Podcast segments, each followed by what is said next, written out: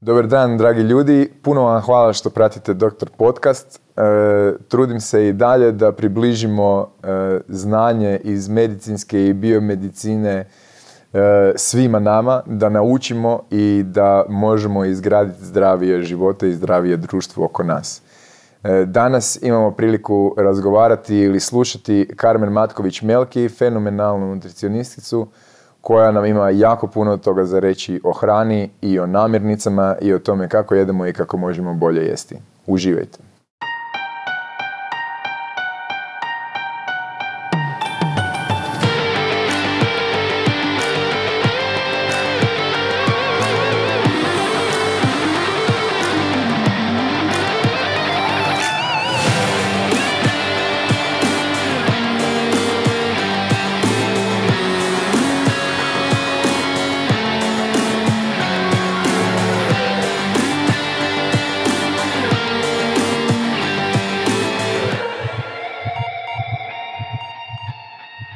Dobar dan, dobrodošli. Carmen, dobar dan i dobrodošla i hvala ti puno što si pristala gostovati u podcastu da pričamo malo više o svemu što ti radiš. O, hvala tebi na pozivu, evo zaista mi je čast biti ovdje. Ovoga, Carmen, ti si poznati nutricionist, to je poznata nutricionistica. I e, red je pitat e, ono od čeg uvijek počinjem je e, kako si školovala, kako si došla do tu di jesi, da postaneš ova osoba koja jesi, jer me interesira to usvajanje znanja, utjecaj profesora i tak dalje u životu svakoga, pa onda bi volio to o tebi čuti da nam ispričaš malo kako izgleda tvoj put školovanja do ovoga. Pa ono, kako prvo, osnovna škola, pa srednja. Pa ne moraš osnovno, ali ako postoje neki detalji koji su bili posebni, da pače. Ono. Pa da, interesantni su ti detalji. Ovaj, dobro, ja sam ovaj, živjela u jednom e, lijepom, ono, prekrasnom djetinstvu sam imala u malom mjestu pokraj Splita i ovaj, mislim da me ta nekakva kućine. E, Evo, ako kome znači, pozdrav kućinama. Ovaj, e, ta, ta blizina mora, a još veća blizina planine, mislim da je dosta ovaj, u zadnju neku temu koju ćemo prolaziti, meni, meni usadila ljubav prema nekako prirodi, prirodnom, prirodnim znanostima možda u mhm. konačnici. Ovaj, e, I definitivno to je nešto što me od uvijek interesiralo, kroz srednju školu pogotovo. Moram, evo već kad si spomenuo, samo mi onako blink, blink se dogodio, e, učitelji, je li? Prvi nekakav taj zaista moment sam doživjela e, od strane pedagoga ovaj, u, srednjoj školi, to je bio profesor Mirko Ruščić, ovaj, kojeg dugo već nisam vidjela. Dakle, moj profesor biologije iz srednje škole iz gimnazije u Splitu, Marko Marulić, koji me zaista onako uveo na jedan pravi pedagoški način u tu priču. E, zaljubljenost u biologiju počela zapravo u, u tom periodu na način da nam je znao približiti kroz svoja predavanja materiju i da nas je dosta aktivirao, angažirao u kontekstu sudjelovanja i na terenskoj nastavi, na brojnim natjecanjima i to je bio moment u kojem sam ja vidjela da mene to zaista zanima više od nekih drugih recimo ovaj smjerova predmeta i slično. I onda je to naravno nekako otvorilo mi e, ovaj, teme, bližilo se vrijeme upisa na fakultet, što ćemo sad, jel? I što ćemo sad? I zaista ja sam već u to vrijeme znala da želim nekako ovaj, farmacija je bila u igri. mm Aha, sad se moram samo vratiti prije toga. Prilikom upisa u srednju školu sam plakala jako kad sam išla u tu gimnaziju. Nisam znala da će me dočekati moj profesor taj e, ovaj, e, u srednjoj školi. E, htjela sam upisati zdravstvenu školu, htjela sam biti farmaceutski tehničar. Okay. Bila sam jako razočarana što nisam upala jer je samo jedan razred iz cijele županije bio valjda oformljen i onda nisam uspjela sa valjda svojim četvorkom upast u taj razred. Tako da ovaj, sam na kraju završila u gimnazijskom jeli, ovaj, e, e, programu i ok, očito je tako moralo biti pa onda nisam ovaj, e, Počela s farmacijom na neki način, sad sam evo zaokružila, završila s njom, to je ono što dok sam sa školovanjem došla, jel? Ovaj, dakle, nakon srednje, nakon srednje škole, nakon gimnazije sam upisala, otišla u Zagreb i ipak je prevagnulo nešto novo, nešto interesantno, nešto što su me svi pitali, šta ti to ideš studirat, ha? A to je bio nutricionizam. Mene je to strašno zaintrigiralo kad sam promatrala studijske programe, što sve postoji, što se nudi. Zagreb me ko e, ideja i tekako interesirao. Htjela sam se maknuti iz e, Splita u kontekstu nekakvog osjećaja reprize svakodnevne životne. Ovaj, osjećala sam novo. zasićenje, htjela sam jednostavno nešto novo. Zagreb je bio logično nekako tada, još nije bilo ni Erasmusa, ni, ni ovih nekakvih prilika koje danas mladi imaju, e, pa je bila logika da se ide u Zagreb. E, I e, studij zapravo nutricionizma na prehrambeno-biotehnološkom fakultetu je meni bio izrazito interesantan ko koncept, ko ideja i to je bila ovaj, odluka konačna. Tako da imala sam sreću da sam eto, ovaj, zaista je to ostvarila i kroz studij nemam, nemam nikakve, kako bi rekla... Si guštala? Pa, mislim, meni je to bilo jednostavno logika. Ja sam, voljela sam prirodne znanosti, voljela sam hranu. Znači, nije bilo... To je to. Da, ovaj, i kad sam shvatila da to mogu studirati na takav način, to je meni bilo zaista oduševljenje. E, naravno da su moje ideje i vizije na početku studija bile potpuno drugčije od onog što vas dočeka na studiju, konkretno dočeka me studij kemije. Da, da, ovaj, smo se šalili da zapravo studiramo na Fkitu koji je zgrada do blizu, ovaj, sve do nekakve treće, četvrte godine. Ja sam još ona generacija ili one generacije koje nisu bile u bolonjskom sustavu. Mi smo imali malo drugčije principe što možda nije nužno tako ni loše, da pače. E, mislim da smo dobili dobru tu jednu podlogu ono, tih osnovnih jeli, ovaj, znanja. Falilo nam je puno možda više tih strukovnih predmeta koji su tek dolazili pred kraj studija, što se danas vidi mijenja značajnije. Ovaj, ali eto, tako je došlo taj, ta priča kraju e, i, i ja sam eto napokon postala ono što sam zapravo si zamislila, nutricionist. Samo što je u mojoj glavi to bilo, sad će to lijepo biti, ajme kako super, ja ću završiti nutricionizam, sad će se oni svi generalno na tržištu rada, svi za nas. Ovaj, Potući će se. Potući, to ćemo mi sad osvojiti svijet. Što, onda, što drugim riječima znači da si volontirala. onda reality check. O, e, ono što je mene to izvlačilo iz tog možda, možda sam živjela u nekom balončiću jer sam paralelno uz studij imala sreću i privilegiju raditi cijeli studij ovaj, e, to je i to u struci koja nema veze sa, sa prirodnim znanostima. Ovaj, e, profesionalno sam se bavila, još se uvijek bavim, ali sad, sad umirovljeno ovaj, glazbom. I to baš ovaj, intenzivno, tako da sam dolaskom u Zagreb zapravo nekako normalno, logično otvorile su se tu veće prilike, tako da sam ovaj, svo vrijeme studija se bavila profesionalno e, pratećim vokalima. E, znači, za sve naše, je li ovako, pa da sam znao bi nabavili da, podlogu. Da, da, da, da. ovaj, što me zapravo iznimno veselilo bio nekakav ispušni ventil i kontrapunkt svemu što sam standardno radila. I ono što sam htjela reći, e, kako radiš, onda ne razmišljaš o tome da neće biti posla da. u, u, nekoj drugoj struci koju studiraš, jel? Ovaj, međutim, tada baš u toj nekoj fazi, po završetku studija, sam shvatila da nije to tako kako sam si ja zamislila i e, ok, nije mi to ražalostilo, ja sam jednostavno bila voljna, željna odmah raditi, pa sam već u početku se odmah zaposlila, ne znam, u čajoteci, čokolateriji, idemo. Nešto što je vezano s hranom, a nema veze što, što, što, što vam kaže ona foskula, ko hoće raditi ima posla. Tako je, ja sam to prihvatila, ovaj, nisam čekala s jedne te strane, a s druge strane sam odmah razmišljala kako mogu baš u struku nekako se približiti bolje i eto imala sam tu i sreću i privilegiju da sam mogla e, ući u, volonterstvo kroz kliniku za dječje bolesti u Klajčevoj i to mi je stvarno bilo velika, velika škola jer nakon faksa zapravo to je bilo osim praksi u prehrambenoj industriji što mi kao studenti smo imali priliku vidjeti. Ovo je bilo prvi put da sam mogla biti u jednom okruženju nečeg što kod nas je bilo tek u začecima. Vi morate biti svjesni da u Hrvatskoj zapravo tek zadnjih godina je taj upliv naše struke u, u, u klinike, poliklinike e, počeo biti vidljiv na nekim, na nekom nivou, sramežljivom. A prije 15 godina, mm, ja mislim da je slovom i brojkom bilo dvoje ljudi e, uopće zaposleno ovaj, na radnim mjestima koji su se i da su bile znači, isključivo nutricionističke struke.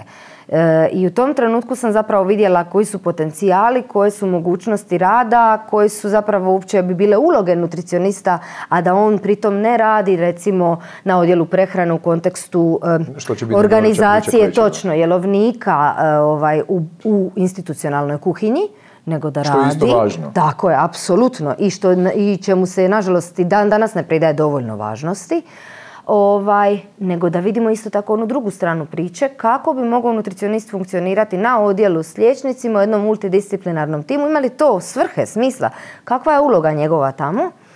I ovaj, onda se kroz brojne te projekte koje sam sudjelovala e, volonterski, e, eto, je, moja bliska kolegica zapravo je za, i, i radi i dan danas na, na Klajićevoj bolnici kao klinički nutricionist. Ona je kroz svoj rad, kroz svoj projektni rad, tamo je radila na taj način, dokazala cost benefit u biti svog e, djelovanja, tako je, jer su se e, nutritivnim, očuvanjem nutritivnog statusa pacijenata zapravo e, smanjivale duljine ostanka u bolnici, znači troškovi liječenja samim time, brzina oporavka, kvaliteta ishoda liječenja, znači brojni su bili ti benefiti koje je ona kroz multidisciplinarni tim savjetovanjem pacijenata i dijetoterapijskim pristupom mogla omogućiti osigurati pacijentu. I to se brojčano, ako ništa mhm. drugo, ekonomist, ovaj, e, ono, ekonomska računica je bila jasna. Znači da, to je definitivno nešto što ima smisla, što je vani dosta naravno razvijenije nego kod nas. Mene veseli vidjeti da e, mladi kolege danas postepeno ulaze i u, i u ovaj, u, u, takve vrste dakle, e, profesije, znači ta grana kliničkog nutricionizma. Ovaj, vjerujem da će ih u budućnosti biti još više e, i smatram da bi ih trebalo biti još više i da ta suradnja e, s liječnicima koji ne mogu jednostavno raditi, ne, ne stižu raditi sve segmente i od velikog značaja. Da, i mi nismo školovani Znači, realno gledano, kao kužimo global, jel, jel ti ono što je, to je razlog, to svaki put kažem valjda, ali razlog zašto sam upisao je da saznam kako funkcioniram. To Tako je, prvi razlog. eto. I onda e, ti kroz faks i, i fiziologiju i ovo sve, ti učiš i, i, kako funkcionira i probove i kako ide metabolizam i kako ide fiziologija i kako to utječe na ovo i na ono, ali tipa broj jedan, znači non stop se nove stvari otkrivaju. Da ne govorimo tipa, uzmemo ko najdramatičniji primjer mikrobiom, samo da ga spomenemo, koji u moje vrijeme se znalo, aha, bakterije su u crijevima, ne nužno da te ubiju, ne, to je bilo malte na mikrobiom, ne. I imaš nekih i dobrih kao da, tamo. Imaš, da, da, točno ta rečenica. I tu je stajalo sve. A, a danas je ta rečenica, ono, malte ne, 20% metabolizma nam ovisi samo o mikrobiomu i ko zna šta sve to utječe i tako dalje. Da, a znamo recimo po mapiranju, ne znam, tek pola ono da, što se tek smo zagrabili, da, ono, otvaramo nekakvu novi, novu, novu galaksiju. Ono. Tako da mi, mi dobijemo spoznaje na medicinskom fakultetu, pretpostavljam da ovisno o tome koliko nas osobno interesira, mene jako interesiralo, uđeš dublje u to, ali opet ne uđemo toliko duboko u nutricionizam da ti to ostane broj jedan za cijeli život. Znači ja sam ono, osjećam se stvari koje sam tad učio, tipa koliko je dobro mi jaje, ne, znači uvijek sam bio fan jaja, fan jetre, e, nisam imao ništa protiv svinske masti, samo u određenim količinama, ne, nekako je bilo, ali ja sam išao logikom, nisam opet čitao znanstvene studije, nisam dokazivao, nisam čekao i tako dalje. Tako da mislim da je jako važna suradnja e, nutricionista tako i je, ja vidim sad isto tako da se sve više liječnika dalje škole usavršava i, i, u smjeru apsolutno dakle znanosti o prehrani. Vidim da tu i oni vide svoj prostor i mogućnost nekakvog djelovanja što isto, isto sjajno. Ovaj, e, isto kao što nutricionizam mora i treba, znači naši kolege, kolege koji rade u struku, trebaju i moraju i nužno im je da surađuju usko sa liječnicima, sa ljekarnicima, sa psiholozima, s kineziolozima, ako ćemo malo neki još širi taj, širu sliku dobiti, jer mi sami po sebi ne možemo raditi e, deset poslova u jednom, to je prva stvar.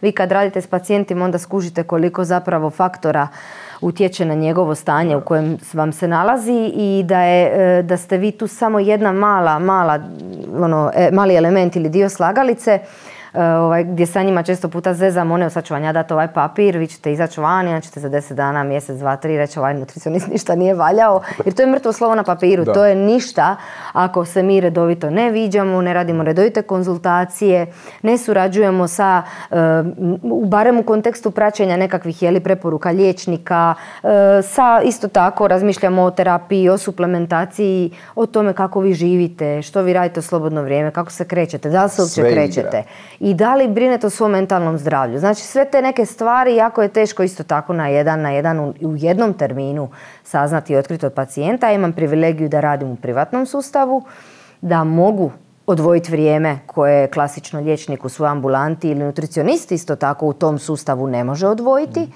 jer ne, jednostavno ne ide ovaj, e, i na taj način mogu kvalitetnije surađivati s pacijentom na dulje staze i mogu mu bolje pomoći. Ja, ja to vidim po onom što, što su rezultati i što mi je vidljivo jasno i, i može se mjeriti što je mjerljivo ovaj, od antropometrijskih parametara, a s druge strane vidite to je jedno zadovoljstvo, to je jedno znači, put ka zdravlju kod pacijenata što je sjajno. Tako da, eto, mene ova struka zaista ispunjava. Vidim. Kad sam bila, kad sam bila ono, e, na faksu, onda sam gledala one američke serije su znale biti, znači one nekakve e, B kategorije gdje ono često puta, ne znam, ljudi, ne znam, idu na neka te, lje, kod liječnika, pa kod nutricioniste, pa se mislim, mi to ni nemamo kod nas takvih tada. Da, sjećam bilo je ona gdje je nekakva grupna praksa, ona, Nešto, pa su bili svi ono, različite specijalizacije. Da, da, da, ovaj, to kod nas nije ni postojalo, evo ja sad na kraju praktički upravo to i radim i imam sreću da moji zapravo nadređeni, odnosno mislim liječnik koji, koji je os, uh, naš ravnatelj poliklinike, dr. Ante Škaro, da je on stvarno to prepoznao i on jednostavno od početka uvijek svojim pacijentima govori. Prevencija, I to već dugo, ne? Da, znači, to je, ne, ne, nema ne, znači poliklinika Leptir, specijalizirana za bolesti, bolesti štitnjače, to točno. E, i ime samo kaže da. ko Ja zna. sam praktički nakon što sam jedan taj period e, nakon faksa volontirala u Klajićoj bolnici, već odmah također pokucala i na vrata poliklinike rekla da bi ja, ako ništa drugo, honorirala,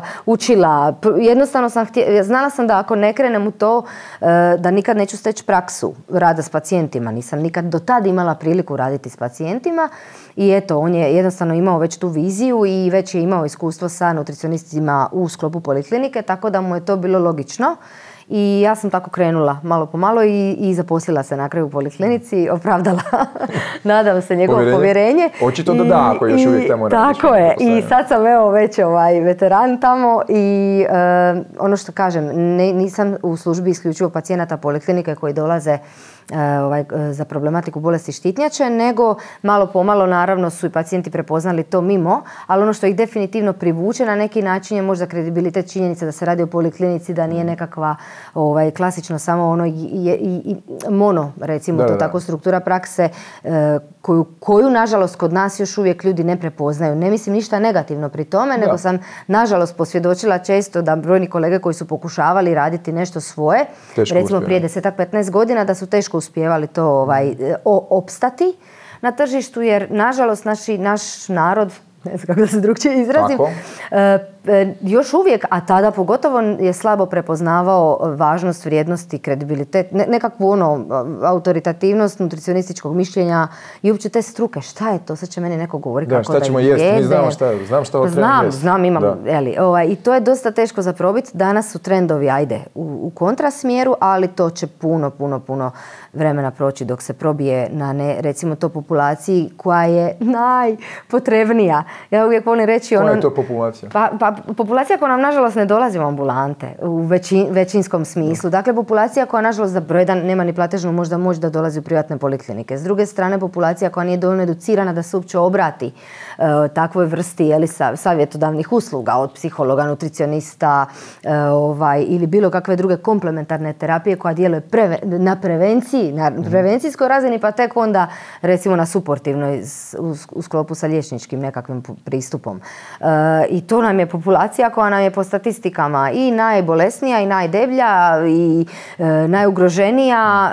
to su ljudi, dakle, odrasle dobi, 45 plus realno gledano. A problem veliki nam je i cijela nova mlada generacija djece, da. 10, 8 do 10 godina, koji su nažalost proistekli iz takvih obitelji jednim dijelom i koji odgojno i, i uvjetovano u okolini nemaju uzore i nemaju način na koji zapravo da se razrastu i razvijaju u nekom suprotnom smjeru, nego baš u tom smjeru porasta dakle pretilosti odnosno prekomjerne tjelesne mase gdje mi eto prednjačimo znači posla za moju struku za liječničku struku definitivno ima. nažalost nema nas dovoljno realno gledano ali zapravo se ne koristi I ono što hoću reći, nama u, pa, u polikliniku dolaze prvenstveno ljudi koji više su osvješteni o svom zdravlju, koji, koji brinu o svom... Imamo naravno i dio onih koji, koji dolaze pet do podne, mm ali kažem, e, nedostupni smo još uvijek po meni e, velikoj masi ljudi koja bi itekako imala benefite od, od takvih vrsta usluga i koja uopće to ne prepoznaje, ne zna da postoji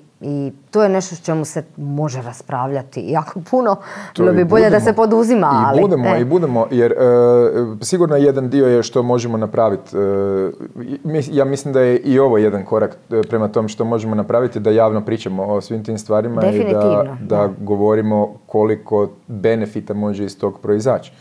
Ono što me interesira sad da vežem to za leptir i tvoj ovaj specijalistički studij, tu si imala e, naslov rada je bilo nutritivne intervencije kod Hashimota, sam dobro to zapisao? Da, ovaj... Interesira me jako, e, znači Hashimoto kao autoimuna bolest štitnjače, e, najpoznatiji japanac, kako ja zovem još od milja, i ovoga, i veza sa hranom.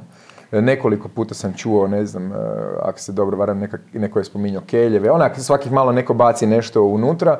Interesira me do koje ispoznaja si ti došla i što je konkretno kod Hashimota, koje su recimo, ne znam, ono, glavne stvari koje bi izdvojila iz tog područja hrane, to jest fitonutrijenata ili što mhm. može utjecati? Pa, ovaj, obzirom da sam, eto, ovaj, radim u poliklinici koja se bavi bolestima štitnjače, onda je logičan slijed bio kako sam se odlučila dalje nakon, nakon studija PMF, PBF-a ovaj, e, educirati u smjeru i fitoterapije. Imala sam sreću raditi, ovaj, biti učenica uh, Stribora Markovića i to mi je otvorilo cijeli novi svijet i onda sam dalje nastavila na farmaciji. I ovo kad si pročitao ovaj naslov rada, sam gledala ovaj tu limun i misli se zašto mi nije bio rad, ono utjecaj limuna na raspoloženje ili nešto, nešto jednostavnije, ne znam, ono na, na, na lijevu da trepalicu. Nije jednostavan.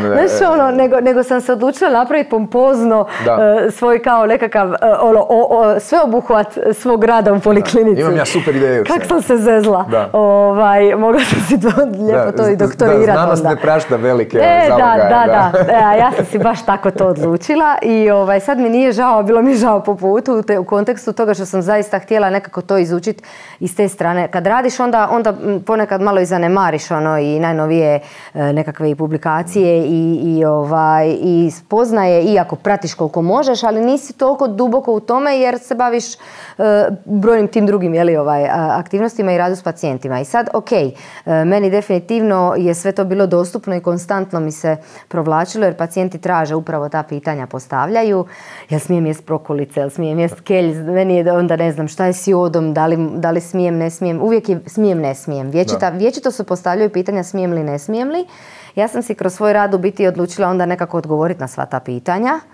Pa je to bio fakat veliki zalogaj e, i obuhvatila sam e, zapravo kroz rad e, ono baš mogućnosti. Zove se mogućnosti nutritivnih intervencija. Znači šta sve mi možemo možda potencijalno raditi u kontekstu prevencije, podrške Hashimotu i podrške liječenju ako je Hashimoto već u nekoj fazi uznapredovalo i u kontekstu hipotiroze koja je njegova najčešća posljedica. Dakle, suma sumarum da ne, ne gnjavimo sad, ne znam, gledatelje s teškim ono, procesom te bolesti. E, dakle, autoimuna bolest jedna od, nažalost, danas zastupljenijih autoimunih bolesti prisutnih u populaciji, ovaj, koja e, se napada, dakle, znači konkretno, je vlastiti organizam praktički se ovaj, napada svoju štitnjaču. E, dolazi do limfocitne infiltracije i dolazi zapravo do znači, oštećenja samog tkiva štitnjače, onda se ona jadna muči i to sve iskompenzirati, pokušava spasiti što se spasiti da.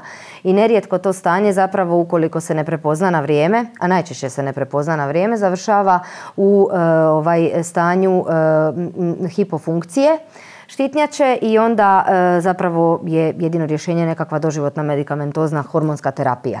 E sad, gdje tu nutricionist upada u cijelu priču? Pa bilo bi idealno da upadne puno ranije. Da, bilo bi. Da, i to se često događa kod naših pacijenata koji imaju pozitivnu obiteljsku anamnezu, pa se onda oni zbog toga što su obitelji imali nekog ko je oboljel e, e, ovaj, od takve bolesti, prate i kontroliraju redovito. I sjajno je zapravo kad ulovimo ovaj, pacijent u toj fazi, fazi eutiroze, kad je hormonalna stabilnost i dalje prisutna, e onda ja tu mogu puno utjecati, mogu puno zapravo znači pomoći e, u kontekstu održavanja tog statusa quo.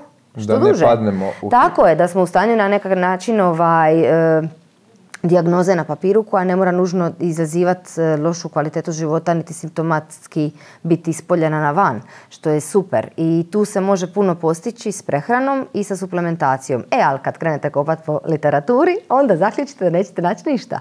Odnosno, šalim se, nije baš tako, da ćete naći jako malo. I to mi je veliki problem bio. Natuknice. Zapravo sam se... par hipoteza vjerojatno Da, zapravo sam kad naravno idem odmah prvo u glavu, idem u smjernice, idem tražiti nešto što je službeno i što je dijagram liječenja, protokol liječenja kao i svaki drugi. Međutim, u službenim smjernicama o suportivnoj nutritivnoj terapiji nema ni slova u tom kontekstu. Ima isključivo ovaj, naravno priče o interakciji same zlatnog standarda terapije, ili LT4, taj lijek, levotiroksin, sa hranom i sa lijekovima i sa dodacima prehrani. Dakle, to da, to nešto se zapravo znači, naglašava i priča. Zapravo zbog farmakodinamike. Upravo tako i to je sasvim legit. Naravno. Ovaj, međutim, promjena životnog stila, korekcija gdje se recimo kod, kod mjera za dijabetes, za kardiovaskularne bolesti, bar spominje, bar je tu prisutna u kontekstu e, protokola, mislim, liječenja, je li, znači suportivno, znači uz terapiju dobiješ i upute o redukcijskoj prehrani i slično. Ovdje zapravo nema toga, jel? Čak što više e, ima i nekakvih jeli ono pojedinih poglavlja koja spominju kako e, nekontrolirana, što se isto tako slažem i podržavam, suplementacija ne preporuča jer može napraviti više štete nego koristi. Moramo biti svjesni da je tržište dodataka prehrane dosta ovako široko i pogotovo što je orijentirano ako pričamo o Americi na Eldorado mm. različitih proizvoda i pogotovo u kontekstu štitnjače zaista mogu neki preparati, posebice ako su nestandardizirani, napraviti više štete nego koristi. Kod nas je to drugčije i ono što je mene zanimalo je kako mi u našim okvirima možemo ono suportirati pacijenta prije nego što dobije terapiju, tijekom terapije, kad je već jako, jako loše, da li ga možemo vratiti u nekakvo bolje stanje, a terapija očito ne pokazuje svoje rezultate. I tu sam ja zaista vidjela svoj prostor i u praksi i, i, i kroz taj rad da se puno može, a rješenja su poprilično jednostavna zato što su upiti najčešće prekomplicirani. Evo, iskreno, ne znam jesi li ti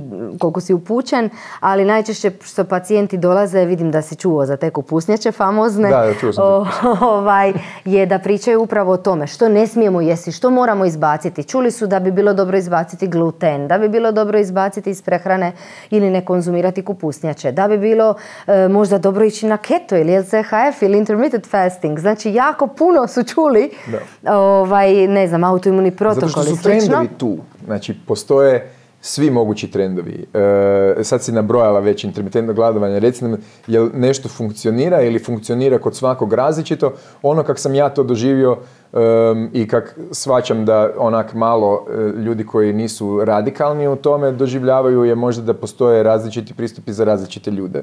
Absolutno. I ovisno o, o, o tegobama koje imaju, o preferencijama koje imaju, o podneblju gdje žive i o socioekonomskim uvjetima i tak dalje, da se čovjek treba prilagoditi zapravo svoju hranu. Daj nam i reci nam malo više o tim, molim te, trendovima. Pa ja mislim da su trendovi, uh, uvijek krene sve iz najboljih namjera. Znaš, svaka ta nekakva, recimo, nazovimo je dijeta, ne volimo koristiti tu riječ, ali prehrambeni protokol, nekakva nutritivni model. E, to je super, prehrambeni protokol. Da, dobro, da. Ovaj, e, počne iz nekakve dobre premise, iz dobre baze. Uvijek tu su nekakva ili znanstvena istraživanja, ili su određene spoznaje, ili su neki tradicionalni pristupi koji su sad jako popularni. Paleo je iz neke teorije proizašao kako bi trebali jest kako su jeli nekoć naši prastari. Da. Ovaj, ali zapravo, znači cijela ta nekakvi koncepti uvijek uporište imaju u nečem dobrom, pozitivnom, normalno, jel?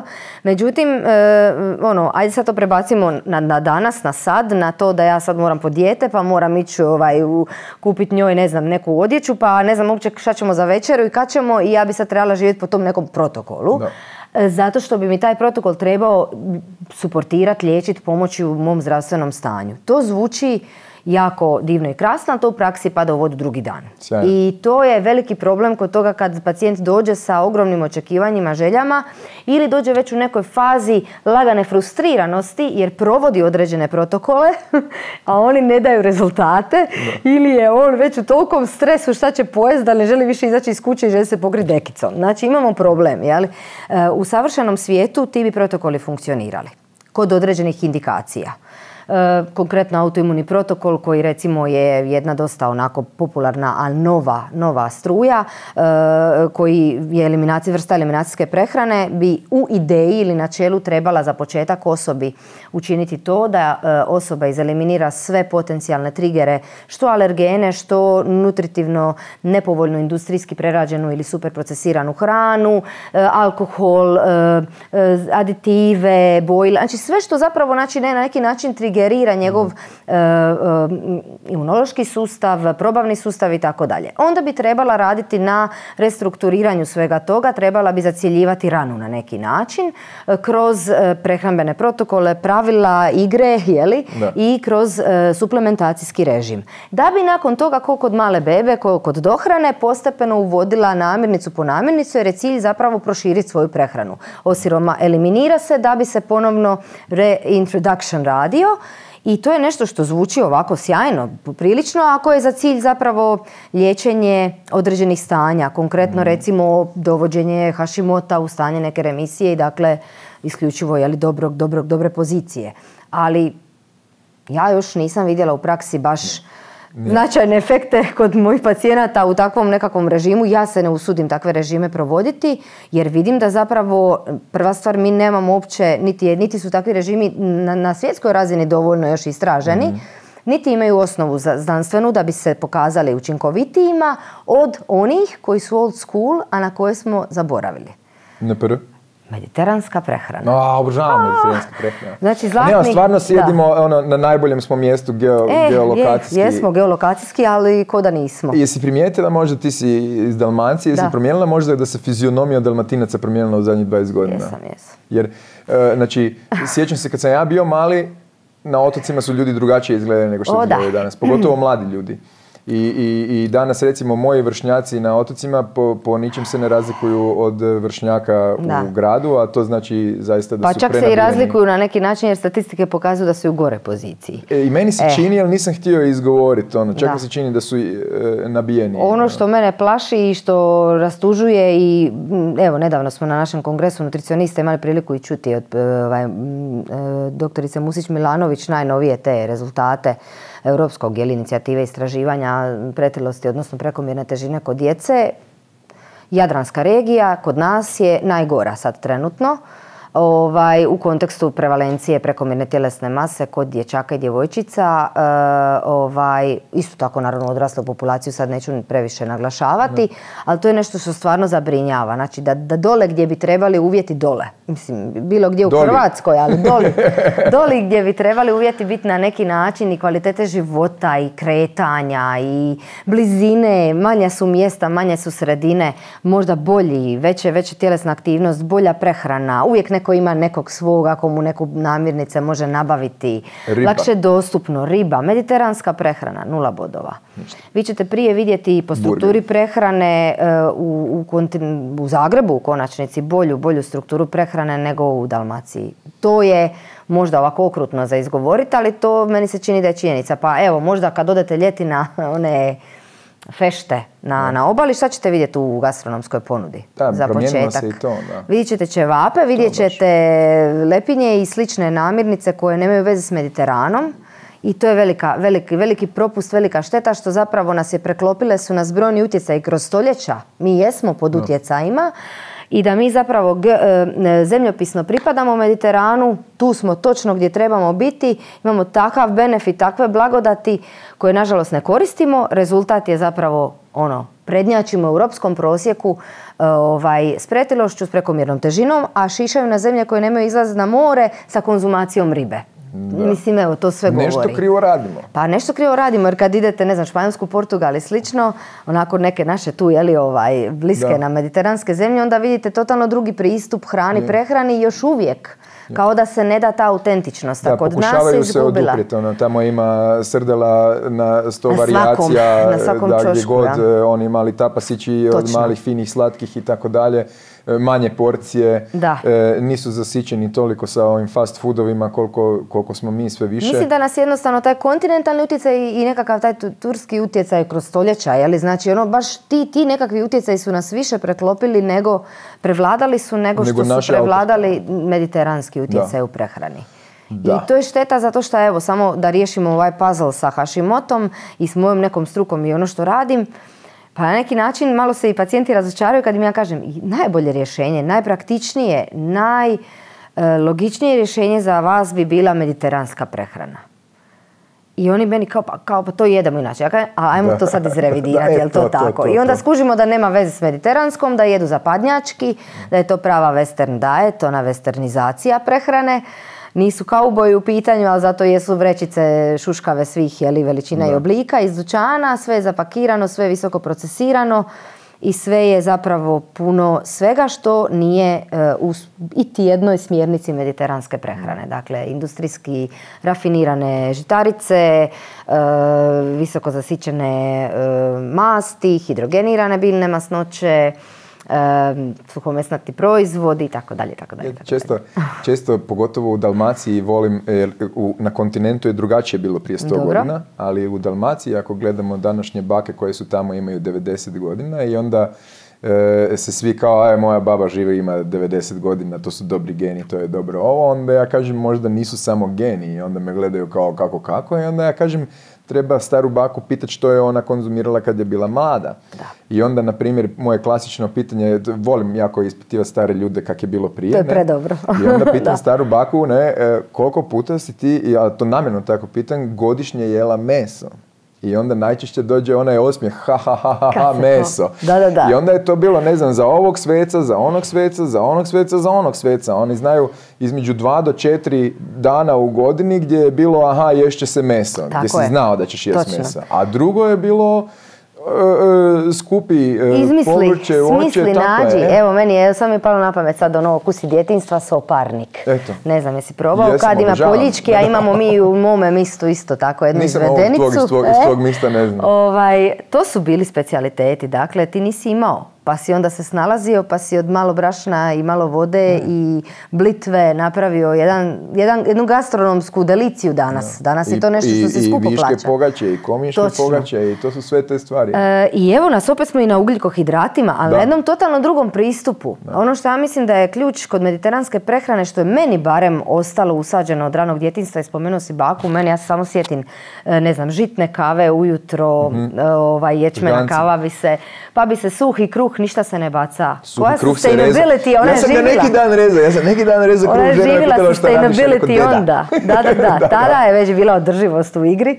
Ovaj, ništa se nije bacalo, pa bi se umakalo u, ta, u tu bilu kavu. Tako je. Uh, pa onda pome i kukumari, jeli, za ručak uz malo, ovaj, ne znam, ili, ili mesa ili ribe, ali je bila zdjela uvijek ono. Ona bi sebi da. sama cijelu zdjelu stavila, samo za sebe porciju, mega porciju. E, sa, sa kvasinom ili octom ovaj, maslinovi ulje, ne da bi još popila na kraju to sve da, skupa. to je najbolje. ovaj, e, hoću reći, onaj, e, obavezno se naravno, ili riba jela dva puta, tri puta tjedno, ovisi kako, u kojoj fazi. Isto tako se jedan dan ono bilo je baš bez ikakvog i ribe i mesa, znači isključivo povrće. To, to su neki ono meni osjećanja, bljeskovi. Ali šta mi je najviše od svega? Skromnost ta neka. Mhm. Znači skromnost u kontekstu što bi mi danas po postulatima nutricionizma nazvali umjerenošću.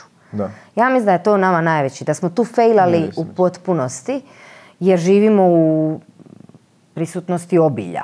Znači ja kad nešto poželim, spustim se iz grade dole, imam dućan i mogu kupiti što mi god srce poželi. To naši stari nisu mogli. nisu, nisu. I, i, mislim da je tu majka svi problema, što i sigurno bi i oni to jeli da su mogli. Da, to je, to je točno. Ali isto tako su se puno i više kretali od nas. Ja ću se onda gore popet nakon toga što sam to kupila, sjeti za laptop i čitati znanstvene radove ili ne znam što ću raditi, pisat ću planove prehrana, ću sjediti. Znači, mi potpuno drugčije živimo nego što se prije živjelo, uvijek imamo argumentaciju, pa jeli smo i prije, pa kako sad to se mm, mijenja, kako pretilost i sve, pa naše životne navike su se u potpunosti promijenile. A prehrambene isto tako i mislim da je jednostavno rezultat naše prilagodbe na, na svijet oko nas. Jedna nus pojava negativna je ta prevalencija pretilosti prekomjerne tjelesne mase kroničnih bolesti koje su uzročno posljedično tu prisutne. Tu bi te samo piknuo još, e, e, je li to osvještavanje i djecu koju smo malo prije spomenuli, bila si ambasadorica e, Jamie Oliver ovoga foundationa inicijative ili kako se to zvalo. On je bio jedan od prvih i moram priznati kod mene, M je potaknuo me kao praktično kuhara, znači nisam bio kuhar praktičar, nego samo onaj kibicer u kuhinji i, i, i ovaj, poslije šta voli jest. Recimo food critic ona na neki da, Da, E, može, može, može, može, da, bio sam jako dobar food kritik. A onda e, zbog Jamie Olivera sam shvatio da zapravo nije, e, nije, nije bauk, ne, i, i, i taman sam ga počeo gledati rano na faksu i onda sam počeo isprobavati kuhat svašta i on me zapravo ubacio me u, u, u sam proces praktičnosti.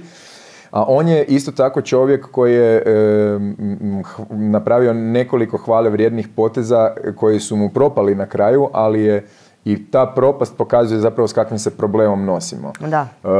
pokušao je e, osvijestiti ljude u školama, u, na nivou grada, države, svijeta, svašta je probao, poruka je doprijela. Znači siguran sam da su ljudi čuli tu poruku. Pa to, je, to je stvarno bila hvale vrijedna akcija i ja sam tada bila isto na faksu i čula sam za sve to što radi. Mene to zaista zaintrigirala. Sam skužila da se možemo svi zapravo nekako iz naših jeli, ovaj, struka učlaniti u taj njegov projekt. I to mi je strašno bilo interesantno, pa sam se odlučila uključiti i kroz našu udrugu koju smo tada bili oformili. Mi smo zapravo provodili akcije kad je, e, to se zvao Food Revolution, mhm. njegov taj projekt. E, I nažalost nije, nije opstao u kontekstu tog Food Revolutiona, ali on i dalje ima fondaciju svoju, dalje ima zapravo te projekte kojima propagira i održivu prehranu i e, pravilnu prehranu u školskim okvirima. On, on je stvarno tu pomakao neke granice. I da, i sudario se vada sa, sudario se sa administrativom, sudario se sa tim brojnim problemima, je li uopće prihvatljivosti toga u nekakvom sustavu i provođenja kroz sustav. Ali evo, ja, ja, sam, ja sam vidjela kako to može e, biti u brojnim školama. E, stvar je volje, stvar je uvijek ista. Mm. Vi imate ono, ne znam, krasne priče i znaju biti po dnevnicima, po televizijama. Kad se oduševite da neka tamo mala škola u nekom gradu e, ima puno bolje uvjete za djecu, za rast i razvoj te djece nego mi u Zagrebu recimo. Znači, to, to je nešto što i veseli, a i, a i žalosti u konačnici. Da. Jer nije da puno treba. Niš, znači stvar je sklopa nekoliko lijepih stvari, krasnih pedagoga, želje, volje, inicijative, lokalne sredine, malo proaktivnosti i kad uključite lokalnu zajednicu čuda se događaju. I to je ono što je Jamie radio, on je zapravo educirao kroz čitavu englesku, kroz mislim, je li nekako e, ovaj, e, zajednice da za početak uče kuhati, da uče mm. uopće, a onda je naravno išao i kroz tu svoju fondaciju ka školama i ka propagiranju zapravo zakonskih nekih jeli, okvira koji bi spriječili ili, ili, ili u konačnici ne znam oporezivali e, određene skupine prehrambenih proizvoda koji su njima na tržištu bili pod normalno. Njega je frapirala činjenica da djeca nisu možda u životu probala mlijeko koje nije zaslađeno. I okus, bez okusa jagode i da djeca možda nisu ni svjesna kako mlijeko okus ima. Znači to su neke stvari koje mi srećom ja se nadam, ali nadam, ali nažalost nekako da, mislim vidimo po, po populaciji djece koja e, ako nisu odgajana u sredinama koja jedu raznoliko umjereno uravnoteženo, što je uglavnom nije slučaj, nego je slučaj da jedu sve u suprotnom smjeru, da, kad rasteš u takvoj sredini pa onda uđeš i u institucije, vrtiće, škole koje ti ne doprinose tome, nego te i, da, i dalje potiču e, e, u krivim prehrambenim odabirima, onda si na neki način formirana osoba do kraja te srednje škole i ti više nemaš šanse za značajnije promjene svojih prehrambenih imam navika. imam te sad tu za napast odmah, e. zato što je, ja uvijek kao preradikalan, nekoliko puta sam bio se do tako industrije. Dobro. I rekao sam da zapravo industrija koristi sve alate koji su zapravo ne baš fair. Znači, je, je ali i mi isto tako koristimo njihove proizvode i, ne, i, e, to, upravo na to hoću. I na taj način određujemo i tempo njihove proizvodnje. Upravo na to hoću. Gdje u tom grmu leži zec? Znači, mi ne možemo e, reći industriji nemojte to raditi, jer industrija reagira na, na to i naprosto radi demand, aha, postoji demand, da, ako ljudi, piju, ako ljudi piju gazirane, visoko šećerene, ove bez ikakvih nutritivnih vrijednosti osim šećera, ok, radit ćemo ih. Da. Uh, ali gdje, gdje tu trebamo udarat po tebi? Edukacija, škola, edukacija, zajednica škola, sve odjedanput, ja edukacija da sa svih strana. Pre, mislim sad ona priča onako Ne, da, interesira me to, ja bih volila, ja, utopija. bi da postoji doma, mislim, nekakav prehrambeni odgoj i obrazovanje u školama. Da nije u sklopu jedne, jednog poglavlja u prirodi u osnovnoj školi, da mm. Da li može biti izborni predmet. Ne mora uopće se zvati tako, može da se zove nekako drugčije. Ono, znači, može to biti sve u sklopu zdravstvenog odgoja. E, pa, znači, poanta čitave te priče upravo je to. Znači, gdje smo s tim? Ono, zašto, zašto nam djeca ovaj, više, više ne, nemaju takvih... Jeli... Znači, slažemo se da njima moramo, moramo se brinuti za njih kao generaciju. I, I ne samo edukacijom i učenjem, nego i pokazivanjem. Mislim, ne možete očekivati će dijete jest brokula ako mu vi tupite da jede brokula, vi u životu niste pojeli i on vas nikad nije vidio da tu brokulu jedete. Ja ne znam šta očekuju roditelji od svoje djece ako u frižideru imaju za sebe zalihu gaziranih zaslađenih napitaka. Da. Dakle, tu imamo polupane lončiće, jel? Ja se tu potpuno se E, slažem. Znači i obitelj koja je ključna, koja je po meni glavna, pa onda isto tako institucije, utjecaj okoline i ne bi ni branila ni kudila prehrambenu industriju. Prehrambena industrija se služi svim znanjima e, e, tehnološkim spoznajama i napretkom. E, ja budem često i oduševljena, ja znam sebe zvati onako malim frikom u kontekstu ono istraživanja tržišta. Ja obožavam kad nešto novo izađe na, Da, da, na police. Tu sam baš onako, to mi je ono kao e, hobi. Volim istraživati ovaj, nove proizvode, bili oni uvjetno rečeno e, na onoj ili ovoj strani, jer ja ne volim kontekst zdrave i nezdrave hrane, to mi je grozno kad Objasni nam zašto, e, u kom Zato što ja mislim da postoji samo zdrav i nezdrav odnos prema hrani A, prehrani. super. Ok, I to kad je mi neko kaže da je čips nezdrava namirnica, ja ću reći da je meni to omiljena, recimo, Da. grickalica. Ovisi pojedeš, kako ga jedeš. Tako je. Znači, jednostavno ne volim taj kontekst. Ali da, opet možemo isto tako reći da postoji određena hrana koja je zdravija i ona koja je manje zdrava, ako ćemo je gledati u nekakvom sklopu svakodnevne prehrane. I ne možemo vrednovat ni rangirat sve jednako. To je jel? ono što si rekla mjera, Tako je. mjera šta, E. šta čega puno. Upravo to. I kažem, prehrambena industrija sluša nas.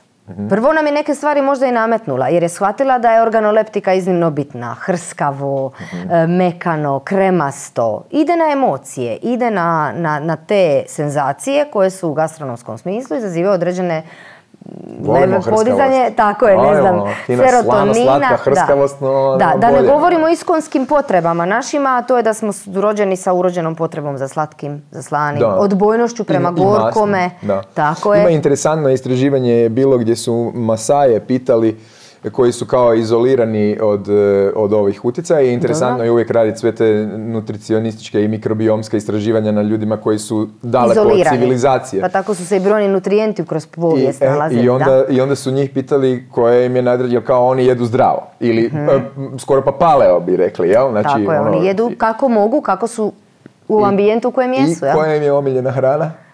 Koja je njima omiljena, ne znam, koja im je Masajima. omiljena- Da, za šta, bi, za šta bi oni rekli ono, u, to baš Pa ja bih rekla da je kad vide saču meda da padnu na dupe. Točno, ovaj, točno. Medi i Ja ne- mast. Znači, pa isto je, stvari, isto je i, i da njih staviš u naš, Ali što- u što- naš ambijent. Da, da.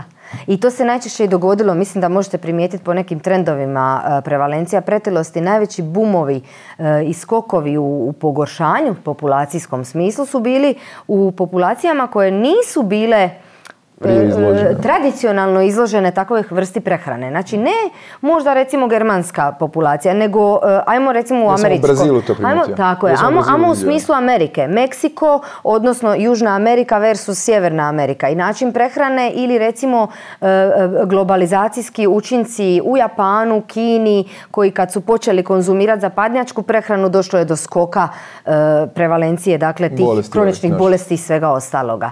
Isto je na Mediteranu. Najgore trenutno stoji Mediteran.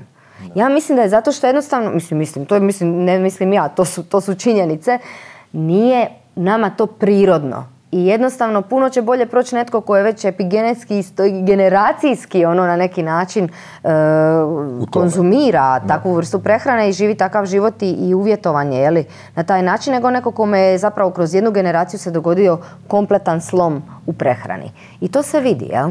Da, Tako da da, vidi. i oni bi vjerojatno platili ovaj, zdravljem. I socioekonomski, ono što se vidi e, trend, to je upravo što sam, e, znači u Brazilu, ono što sam shvatio u supermarketu, n- znači ne možeš kupiti ni kruh, a da nije dodatno šećeren. Znači doslovno Da. svaka namirnica tamo je meni bila slatka. Preslatka. Putar, putar mi je Da, bio da, da. sladak, kruh mi je bio sladak, znači sve je bilo slatko. I ono što sam vidio da što je siromašnija populacija, to je bilo više debljine. Da. I ono što primjećujem i, i danas, znači nemam podatke za to, ali to je onak slobodnom mojom odokativnom procjenom koja nije meritum ničega, ali e, vidim da su, e, što su ljudi bogatiji danas, to su tanji danas. Prije sto Danas, godina je bila je, obrnuta situacija, situacija. se bogatstvo praktički mjerilo po opsegu struka, ne? I danas se to iz, izvitoperilo opet Pa sve. izvitoperilo se, a nama je u narodu još uvijek ostala uvriježena činjenica da je socijalno prihvatljivo biti u rangu prekomjerne tjelesne mase, pogotovo kod muške populacije. Oni nisu debeli, oni su muškarci. Oni su mrge. Da. To je prva stvar. Druga stvar, kod, e, to je nešto što se još uvijek ne smatra bolešću, niti ikakvim problemom u zdravstvenom smislu. Biti će uvijek fokus na onu posljedično nekakvu e, bolest drugog tipa. Da, dakle, koja, I neće je na neki način povezivati eksplicitno sa prekomjernom težinom, barem ne ta osoba koja boluje, jeli, nego će mm. reći, ma imam šećer, znaš, svi mi u obitelji, mi smo ti skloni i tako dalje. Nikad nije e, ona stavljena u fokus, to je prva stvar. Druga stvar, kažem, ta društvena prihvatljivost, mislim da ju dosta onako još uvijek zato i, i, i potiče da, da, da je u porastu. I treća stvar, onaj, ono, nama je još uvijek uvriježeno to da je to neki, neki status, e, obilje, bogatstva. Znači mi nemamo još u onoj općoj populaciji dojam da je to problem nego je možda, više... Možda je nama to i proizašlo iz toga, iz onog nismo baš imali pa smo onda pa, sad točno, imamo sve. ili neki kroničan strah od gladi ili ne znam e, što se tu a, ima, ima, ima još nešto, ja to zovem e, mesni šovinizam kod nas. Dobro, a, istina. A, a, to je, a to je ono ubijanje i u, u mesinama. Ne? Da. To naprosto strah, radimo. Pa strah od gladi na neki način. Imamo problem sa konzumacijom ribe versus mesa. Da. Meso će nas učiniti sitim, riba će nas i dalje držati gladnima. I tu je već problem onda uopće u provođenju mediteranske prehrane. Normalan čovjek ovo, e, e, koji se ne kreće baš nešto posebno puno i tak dalje, e, koliko mesa mu na dan tre, pod navodnicima treba. Jer pa to je onaj dio... ne ja treba mu ga ni na dan. Da, ne, realno ne treba mu ga ni na dan, ali recimo nekakve potrebe mu pokriva doslovno ono jedan mini lungić ono, ne? Da, znači mi imamo često puta onako jedinice serviranja ili te porcije koje znamo pacijentima e, predočavati, onda im kad im kažemo da uzmu svoj dlan pa kad maknu prste pa kad uzmu ovaj tu komad pa bi već to bio jedan odrezak sasvim dovoljan za njih, onda ih to frapira jer činjenica je da, da takve količine ne konzumiraju, da. da ne govorim da konzumiraju uz ne znam recimo konkretno meso još jako veliku količinu suhomesnatih proizvoda. Da, koji se ne broje u ovo. Koji se uopće ne uračunavaju u njihovim. Tako je. Da. Tako da kažem, to je veliki problem. S druge strane, ribu jedemo jako malo, koja je isto, u istoj skupini u kontekstu proteinskog sastava. Dakle, govorimo o proteinima životinskog porijekla. Imamo problem s tim, veliki. Imamo fundamentalni strah od gladi. Znači, e, bjelančevine nisu iste iz mesa i iz biljaka. uh što znači mesna bjelančevina za organizam, što znači biljna bjelančevina za organizam i jesu li vegetarijanci u prednosti ili su zakinuti? Jel nam možeš malo o tome objasniti? Pa danas se sve više o tome definitivno priča, priča se iz više prizmi. Činjenica je da je trend vegetarijanstva, veganstva bio dobar onako dosta 80 i 70-ih. Ja tada sam bila mala, ali znam da se dosta popularizirao tada i onda je došlo do jednog pada nekako u toj popularnosti da bi se sad zadnjih godina, desetljeća sve više opet ponovo propagirala ta plant-based, recimo to tako, prehrana. Iz više razloga. Od etičkih, e, do ovih koji su nam danas dosta, dosta ovako naglašeni, a tiču se održivosti. Mi realno ako mislimo opstati na ovom planetu ili ćemo početi jest ne znam šta, mislim... Kukce, to je, Pa imamo i tu naravno alternativu i mogućnost, ali ili ćemo početi jest ne znam, ja ću možda biti onako brutalna, meni ja volim onaj film jao Interstellar, ovaj, u kojemu jedu kukuruz kukuruzom sa kukuruzom. Znači, e, mi ćemo si bioraznolikost na ovoj planeti e, uništiti u potpunosti sa svojim prehrambenim izborima, sa svojim načinom jeli, kako, kako ovaj, živimo i kako se hranimo i u tom jednom segmentu se slažem s činjenicom da smo uh, neodrživi. Znači nije kontekst uopće čak ni gurmanski, niti je kontekst možda uopće rasprava o tome jesmo li mi urođeno omnivori ili bi bilo bolje da smo više priklonjeni biljnoj prehrani, ali ovo je neodrživo. Mi zapravo hranimo veliku količinu energije, resursa, trošimo da hranimo hranu koju onda jedemo. I to je apsurd danas postao s jedne strane. I, voda i Tako je, resursi ogromni se troše i tu se sad traže alternative. I mm. opet se vraćamo početku, vraćamo se na ono što je nekoć bilo, a to je da su se te izvori definitivno su odlični. Ja ne mislim da, trebamo sporiti o tome da li su proteini mesa ili aminokiseline iz mesnih izvora, životinskih izvora kvalitetne. to su cjeloviti proteini, to su kompletni proteini koji nam daju sve esencijalne aminokiseline. I nema rasprave. I željezo da li su nam, koji su nam najbolji izvori željeza u ženskoj populaciji koje, by the way, uopće ne jedu crveno meso u toj značajnoj količini koje bi trebale jest crveno meso. To jedu više muškarci, recimo, u našoj populaciji. Ali ono što je problem je što mi zanemarujemo sve druge dobre izvore proteina. Zaboravljamo da imamo mahunarke, zaboravljamo da imamo sjemenke, orašaste plodovi, mi nemamo zapravo uopće svijest o tome da, da se tamo nalaze između ostaloga i kvalitetni proteini i da njihovom kombinacijom, što su naši stari znali, i rizi bizi, i ričet, odnosno kombinacija žitarica i mahunarki, mi dobivamo onaj profil aminokiselina ili znači proteinski sastav kao da smo pojeli komad mesa. I to je nešto što znaju jako dobro ljudi koji provode e, vegansku, vegetarijansku prehranu. To je nešto što pravi vegetarijanci znaju. Nažalost, postoje veliki trendovi wanna be na neki način pro, provođenja neke prehrane koja isto završi u teškim neravnotežama. I ja moram priznati da osobno, e, i ni osobno, a ni profesionalno ne podržavam nonšalantni pristup veganstvu i vegetarijanstvu. Jednako je kompleksan koji bilo kakav paleo ili CHF ili nešto drugo što bi se moglo implementirati u neki životni stil. Zahtjeva puno znanja, puno angažmana i potencijalno je opasno za pojedine e, rizične skupine Pogotovo to neznanje u kontekstu nutritivnih deficita. Znači, nutrijenti i to je nešto što recimo jako puno ljudi nisu svjesni koliko si mogu napraviti iz najboljih namjera više štete nego koristi. Ja volim tu e, povući paralelu. Ja kažem da, je, da je sjajno biti vegan, ne? samo e, da je to posao. To, nije, ogroman to nije, to nije e, prehrambeni stil. Tako je. To, je, posao. ne, to, je, to je životni stil. Cijeli dan si posvećen tome. Ne? Točno. Ili ti moraš pripremiti, ti moraš isprogramirati, ti moraš izračunati koliko je to. A jako uh, omnivor nonchalantus, ja doslovno, aha, nisam pojeo dovoljno kalorija, vidim kalorije u obliku ne znam nečega i ham, to je to, ne? a ovi su često podhranjeni manjom nutrijenata i tako dalje. Da. E, oni koji zapravo i kako znaju što rade, dobro se informiraju, znaju da zapravo ne mogu možda nužno sve dobiti hranom i onda i kako paze na suplementaciju. I mislim da je to jako to, to dobar... To su posvećeni ljudi koji pa su... I, I da je danas sreća u konačnici, u toliko što živimo u dobu kojem, eto, barem da imamo neke te benefite koje možemo imati. Činjenica je da već s jedne strane kad nam je prehrana toliko osiromašena i na neki način nekvalitetna i neuravnotežena, da si možemo jednim dijelom pokušati pomoći sa e, dodacima prehrane. Ja uvijek kažem pacijentima nećete jest ribu, ne volite jest ribu. Onda oni jedva kažu iz ustupa da, ja vam, ja vam to neću jest. Kažem, to nije sramota reći. Niste odgajani, ne volite, uopće me ne zanima iz kojeg razloga u konačnici. vi je nećete jesti, jel tako? Ja vam je neću stavljati u plan prehrane, jer ćemo se i vi ja smijati na, to, da, na taj... frustracija. Znači, neće se to dogoditi. Prema tome, da ste voljni suplementirati, a ja ću vam objasniti zašto. Imamo određene e, masne kiseline u toj ribi koje vi nećete po nikakvom modusu operandiju moći sami sintetizirati. Da li želite neurodegenerativne promjene, da li želite e, smanjenje kognitivne funkcije, da li želite to, to, to, to, to i to, ne želite normalno, ko bi to želio. Onda može e, Da li želite da sutra dan vaše dijete, ne znam, planirate trudnoću, da li želite, mislim, e, što želite? Pa želim sve ne, sebi najbolje svom djetetu i, i, i svoje starosti u konačnici, jel, svojim starim godinama. E pa onda idemo suplementirati omega-3 masne kiseline. Znači, Što suplementiraš? Uh, ja sam tu uh, ovaj, zaigrana. Jesi?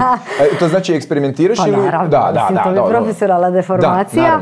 Da, ovaj, isto koji što volim istraživati tržište, pa mi svi zezaju kako ja uvijek sve što prvo izađe, to moram isprobati. Bilo da se radi o visoko procesiranim industrijskim proizvodima. Moram vidjeti čeg su i naravno čitam deklaracije ovaj, i proučavam zapravo što nam novo tržište nudi. Isto tako jako volim zapravo uh, E, moć suplemenata. Mislim da je to jako korisno u 21. stoljeću u užurbanom životnom stilu koji svi mi živimo. E, u postolara najgore cipele, kako bi se reklo. Meni se nerijetko dogodi da u danu ne pojedem ono sve što sam si htjela, željela ili što znam da bi trebala. I tako svi mi 0,24 ili nam se desi u tjednu dva dana katastrofa, pet dana se silno trudimo. Život je to. Da. E, a ako mogu bar na nešto onda malo minimalno utjecati ujutro kad se ustanem ili u neko doba dana kad imam te svoje ritmove e, uzimanja suplemenata, to volim imati tu kontrolu i to me nekako na jedan način i tješi i čini mi, čini mi dobro u svakom pogledu kroz evidence based, a isto tako i u praksi. Vidim, vidim određene benefite toga, pogotovo kod onih nutrijenata koje zapravo ja znam i svjesna sam da kroz hranu neću moći ili ne uzimam dovoljno. I da je to fakat. Šta, šta Pa vitamin D za početak kojeg ne mogu i da hoću dobiti vitamin dovoljno. Vitamin D to je ovaj, e, nam je sad najmoderniji i uvijek spektakularan. on je jako popularan sada. Iz Triborga roka by the tako da znaš da je ovaj Mi ga svi, Ja mislim da ga, da ga svi nutricionisti jel, ovaj, većinom suplementiraju e, i ljeti i zimi. E, svi se nešto boje silno, pa mogu treba mi prestati ljeti. Ne trebate nužno prestati, ovisi o tome zapravo u kojoj ste dobnoj skupini, u kojoj ste zdravstvenom statusu. Postoje danas lijepo i hrvatske prevedene prerađene smjernice za suplementaciju vitamina D i kod zdrave... Su promijenili doze? E, doze su konkretnije sigurno. A, ajde, svaka čast. Zadnji put kad sam ja gledao su bile I kod one- rizičnih skupina isto tako jasno naznačene doze, tako da ono što, što se djeci daje, to više te dječje doze ne bi trebali mi uzimati ovako odrasloj populaciji, ali naravno da treba uzeti to sve sa oprezom i treba definirati neke stvari.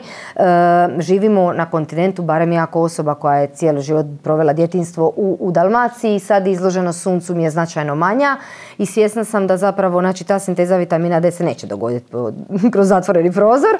Teško. Tako da ovaj, je to nešto što definitivno kontinuirano suplementiram. E, Fluktuiram jedino u količinama, ono, ovisno o tom dobu godine. E, šta još volim? Volim u svojoj kućnoj ljekarni imat e, ovaj, cink koji mi pomogne čim sam malo načeta, kako bi se reklo. Imuno Jako volim e, pričati sa svojim imunitetom. Na, on i ja imamo dobar dogovor. Mhm. E, I onda mu ja kažem, ništa ti ne brini, imaš ti i prijatelje tamo u To ormariću. ima i smisla, uh, by the way. Da. Mislim, ja se sjećam da sam se jedanput placebo izliječio od prehlade. uh, Prvi dan sam uzeo nekakav onaj multivitamin koji je bio ogroman, ne? Mhm. Dobro. bio ono mrcina. Ja bio i to ono podržavam. Gram i pol, Da. ne? I onda sam ga bio stavio u usta i još je žut bio, ne? I onda sam rekao, ako me ovaj ne bude izliječio, ono, ajde. Ja sam ovaj, taj, podržavam ne? svaki modus operandi koji nam čini dobro u tom kontekstu, e, tako da se znam često šaliti, supruga sam uspjela isto ovaj, nagovoriti, on je ovaj, imao problema s alergijama e, peludnim.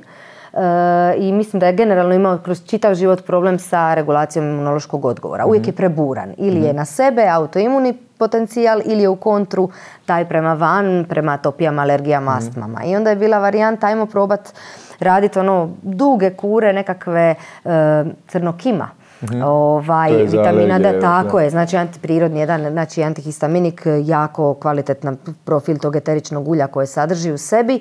Ja kažem, ne mora ti se ništa dogoditi ni prvu sezonu, ni drugu sezonu, ali daj, zašto to ne bi pio? Ako, ti, ako to možemo si omogućiti, to konzumirati.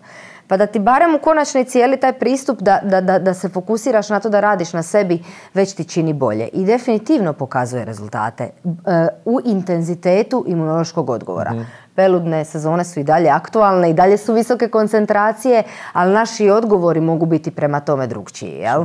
I ta modulacija je taj nekakva, ili ne znam, najbanalnija stvar, respiratorne infekcije kod djece. Možete učiniti ništa i čekat Godoa i završiti na antibiotiku. E, možete ih ono, jeli, naći, ne znam, ispuhivati nos i ništa ne raditi po tom pitanju, a možete im malo smanjiti unos, e, ne znam, hrane koja je bogata šećerima, obogatiti što- više svježeg povrća, svježeg voća.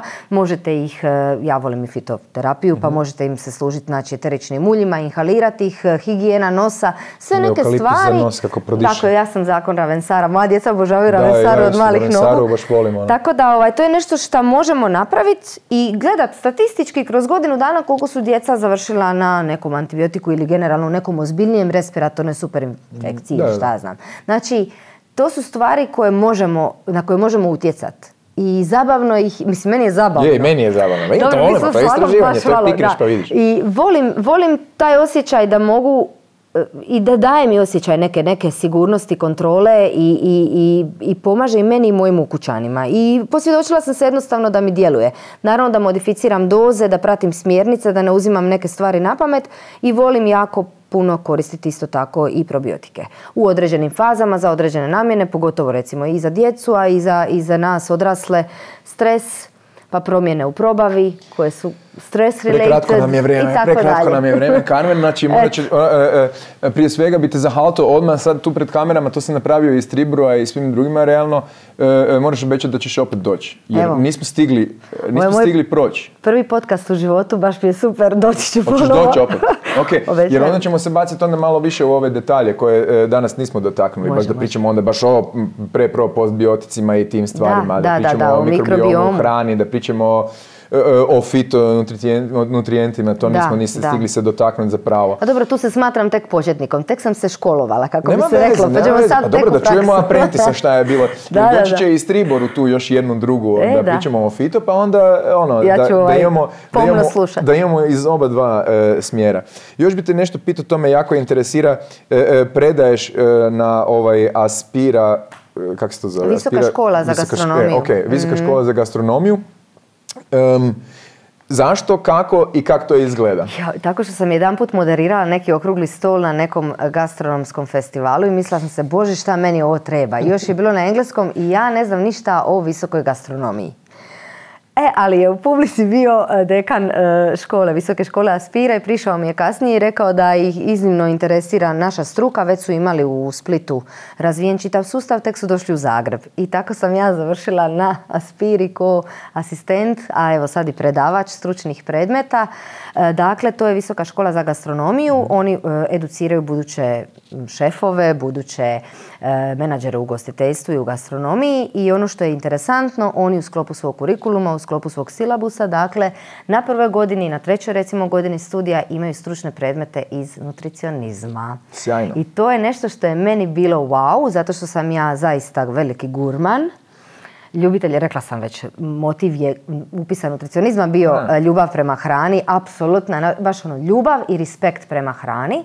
A onda još i više ta, ta gastronomija kao kategorija mene intrigira i, i poštujem je iznimno jer je disciplina za sebe ti ljudi, ti profesionalci koji su na takvim nivoima, oni žive nutricionizam, a da toga nisu ni svjesni. Vrhunski šefovi na tanjur kad plasiraju jelo, oni plasiraju dušu, srce, koncept, e, profinjenost, savršenstvo, ali oni koji su svjesni, brojni jesu jer ih intrigira i zanima i naša struka, a brojni nisu, oni apsolutno tu imaju balans i nutrijenata i okusa, tekstura. Vi čim imate kompoziciju takvog tipa, vi ne možete nutritivno nju pogriješiti. To je točno, da. I to je nešto što je meni bilo predivno jer je to doslovce primijenjeni nutricionizam. I ja sam tako sretna što imam priliku raditi sa studentima, to su mladi ljudi iz različitih profila, ima i brojnih iz ugostiteljskih srednjih škola, ima i brojnih iz opće obrazovnog gimnazijskog jeli, obrazovanja, pa dolaze na, taj, na tu visoku školu i, ovaj, i uopće im usaditi tu, tu strast i ljubav. Oni imaju ljubav prema kuhanju, oni imaju mm. ljubav prema gastronomiji, prema toj svojoj struci, a kad im otvorite ovo pa vam se jave za završni rad iz nutricionizma, onda ste najsretniji. nema kraja. Zato što ste zapravo ih uspjeli uh, otvoriti im još jednu nišu i ono što moram samo naglasiti, zašto je ta niša toliko bitna? Zato što bez nje nema rješenja. Mislim, ajmo biti realni. E, gastronomska ponuda e, mora se mijenjati, mijenja se. Mediteranska prehrana kod nas će jedino moći preživjeti upravo kroz gastronomiju, turizam, jer mi ćemo tu vidjeti potencijal i vidimo ga sve više i više, da nju vratimo na, na mala vrata preko turizma na možda tanjure svih nas doma. Jer ne znam na koji drugi način, iskreno. Ti trendovi će se možda tako pomicati. I, ovaj, I u tom smislu mislim da je, da je ovaj, e, edukacija tih mladih kadrova stvarno bitna i da je bitno im usaditi zapravo te osnove znanosti u prehrani u njihovu struku. Bravo, svaka čast. E, ovo što si rekao za turizam, tu, tu moramo nekako biti politički proaktivniji mi se čini zato što je opet je jednostavnije otvoriti fast food sa hamburgerima i imat prođu nego uh, fast food sa srdelom. Zato kažem, tu, prođu, tu će se neke stvari mijenjati, mijenjaju se trendovi, vide se određeni pomaci. Ko što vidimo i na policama, ne znam je li primjećuješ, naših dućana, brojne proizvode koji nam sad daju neke druge poruke, bez mm ovog, bez onog. Točno. Ima tu puno i marketinga, ali isto tako ima tu puno i osluškivanja bila kupaca. Super. Tako da e, nemojte zamjerati prehrambenoj industriji s jedne strane što nam plasira brojne stvari koje nas maze i, i, i hrskaju i paze i, i tako da emotivno tješe. Jer nas ona s druge strane i sluša. I smanjit će i šećer, e, povećat će proteine, dodat će nutrijente, ja, ima neki ono, i čokolada. Znači, e, ajmo malo gledati te neke dobre strane e, i mislim da bismo mi trebali svi više zahtijevati pa ćemo i dobiti više boljih proizvoda na police s druge strane. Ovaj, ali kažem, isto tako kad bi više zahtijevali možda i takvu ponudu, to ćemo vidjeti od turista. ja, ja vjerujem da. ćemo vidjeti od turista jer mislim da svakom turistu nije neka baš fora doći i jest ono što može jesti doma, da mu je isto tako i gušt probati nešto novo, nešto što dođe na Mediteran pa bi volio probati nešto mediteransko.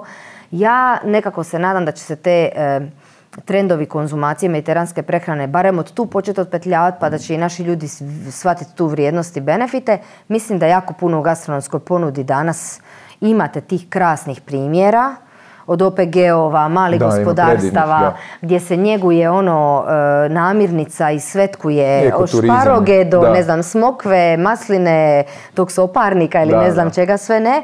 Tako da ima nade i ja vjerujem u to. I u svakom pogledu, ne samo u mediteranskoj prehrani, nego i našoj kontinentalnoj prehrani koja je predivna, koja ima krasne namirnice od svinske masti, bučinog ulja do, do, do ovaj, kvalitetnih, kvalitetnih dakle, e, voća i povrća sezonskih nam namirnica. Znači ne smijemo mi zanemariva blago koje imamo, samo što mislim da ga jednostavno smo ga pozapadnjačili do te mjere da smo se izgubili. I da smo se izgubili i u e, gastronomskom, a onda također i u tom nekom a kako bi rekla, holističkom pristupu prema sebi, prema zdravlju, prema prehrani, prema stilu života. Daleko smo mi od naših tih ovaj, starih prehrambenih. Je, daleko smo, daleko smo. Svaka čast, Carmen, znači...